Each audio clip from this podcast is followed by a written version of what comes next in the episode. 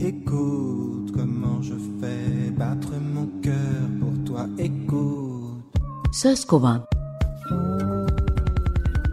Sözcüklerin kökenleri.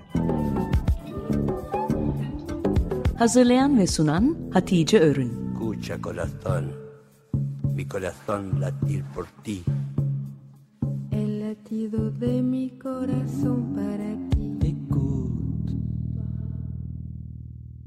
İsim şehir oynuyoruz, sözcükleri kovalıyoruz. Eşya kategorisinde küreyi seçtim.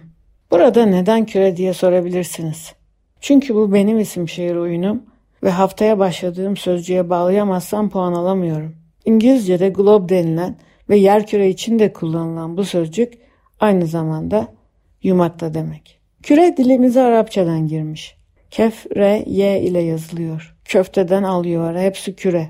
Bu sözcük için önerilmiş Türkçe karşılık hiç beklemediğim bir yerde karşıma çıktı. Atatürk ölümünden bir yıl önce Dolmabahçe Sarayı'nda bir geometri kılavuzu yazmış.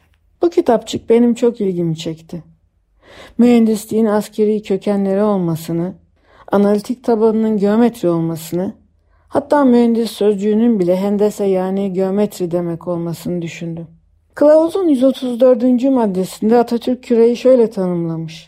Yüre, her noktası merkez denilen bir iç noktadan eşitleyin, uzak bir eğri yüzeyle çevrilmiş bir katıdır.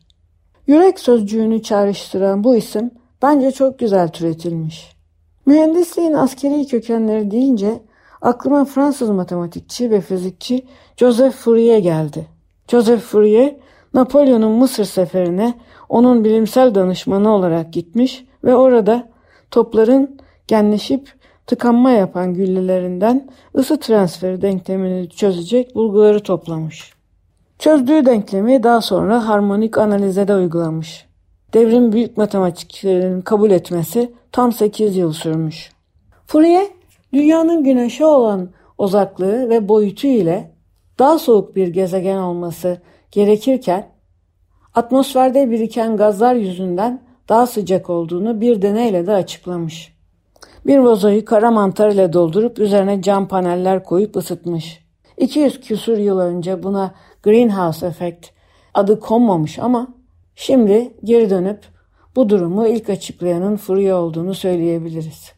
Geometri kılavuzunun 136. maddesinde yürenin alanı var.